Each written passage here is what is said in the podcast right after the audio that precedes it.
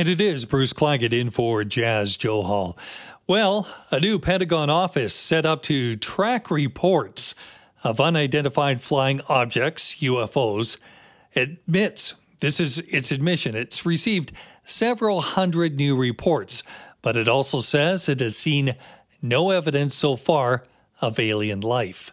And to quote the Undersecretary of Defense for Intelligence, Ronald Moultrie, here's his quote we have not seen anything that would lead us to believe any of the objects we have seen are of alien origin.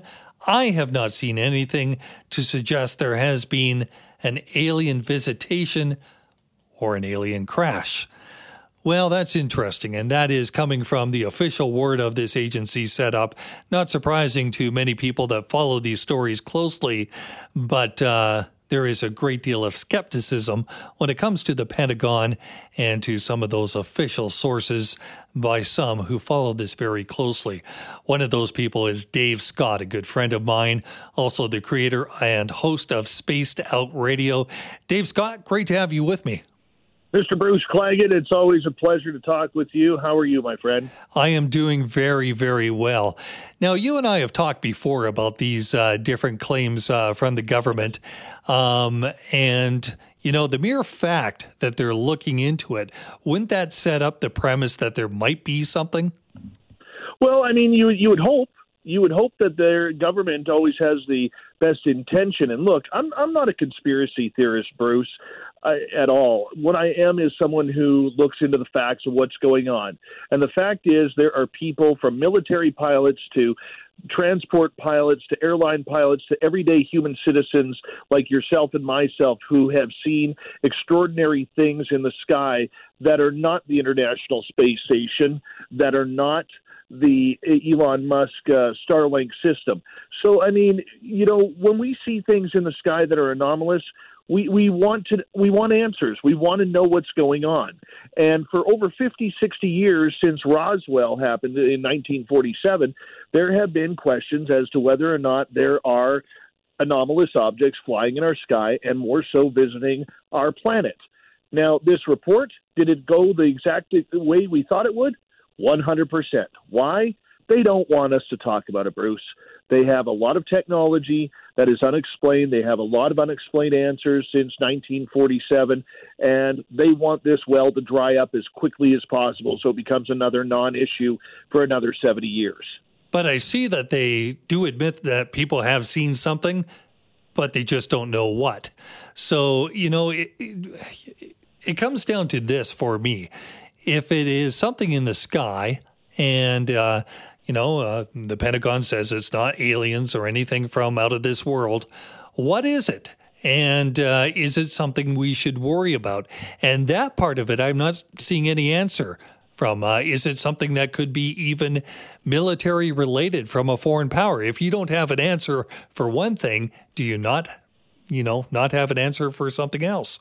Well, that's the interesting point. We have heard over the last number of years from people like Luis Elizondo, who ran the UFO program at the Pentagon about 10 years ago, and a gentleman who is former Assistant Secretary of Defense, Christopher Mellon, say, look, this isn't Russia. This isn't China. They know where it's coming from, and they know it's not from this planet. Now, can they identify that there is a little gray being with giant black eyes – that is piloting these craft, no, they can't. They don't want to go there yet.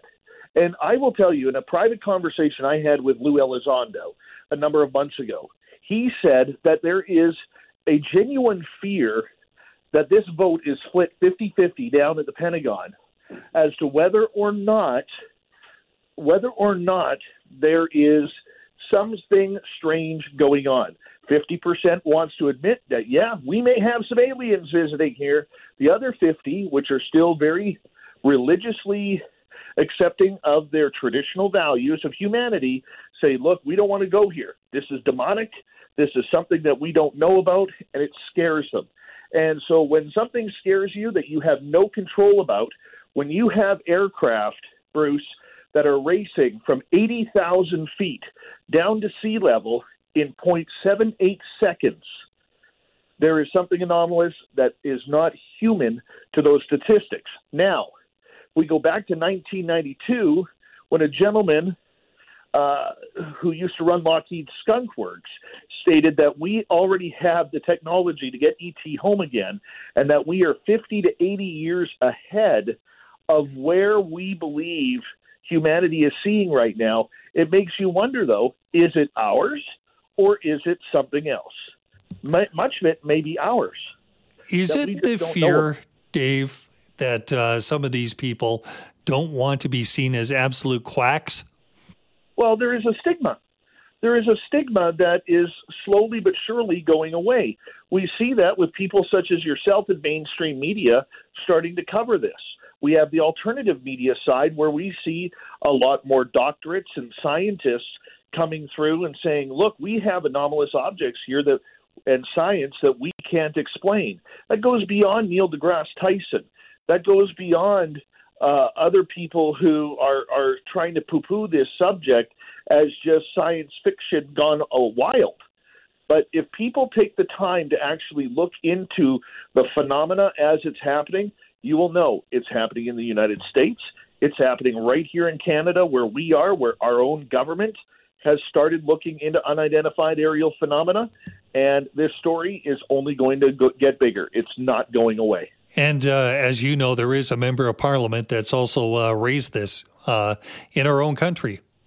Larry Maguire, uh, who is the MP for Brandon Souris, has raised this topic. He has now garnered the support of Michelle uh, Rempel. She is uh, she has jumped on board. Raquel Dancho has jumped on board. Uh, there's an NDP can, uh, member of parliament in Ontario who has jumped on board. Members of the Bloc Québécois are starting to listen. There's about 15, 20 MPs right now who are listening, Bruce. And we also know that Prime Minister Trudeau has been read in numerous times on this subject. Him and his Liberal government, though, have yet to go public with uh, their their reports and what they learned from their American counterparts on UFOs the people that are raising this as a question, uh, what do they expect to get from the government? Are they thinking that there may be something uh, uh, nefarious out there? Well, the United States government is playing a complete threat narrative. Why do they play a threat narrative? Because threats bring money, threats bring budgets. And we're not talking in the millions of dollars, Bruce. We're talking in the billions, close to trillions. That's what they are hoping for.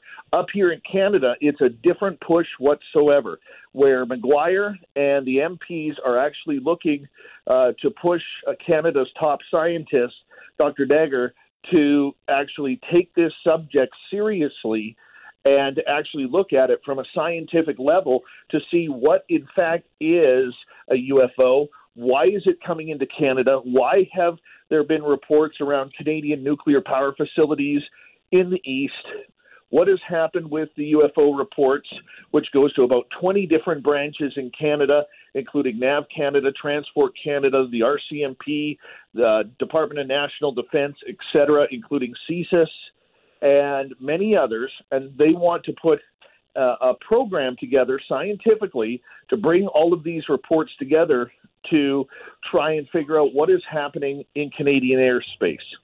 And it may be something that uh, is just a simple explanation of uh, something military. But even with that, if it is foreign military, that is a concern, is it not?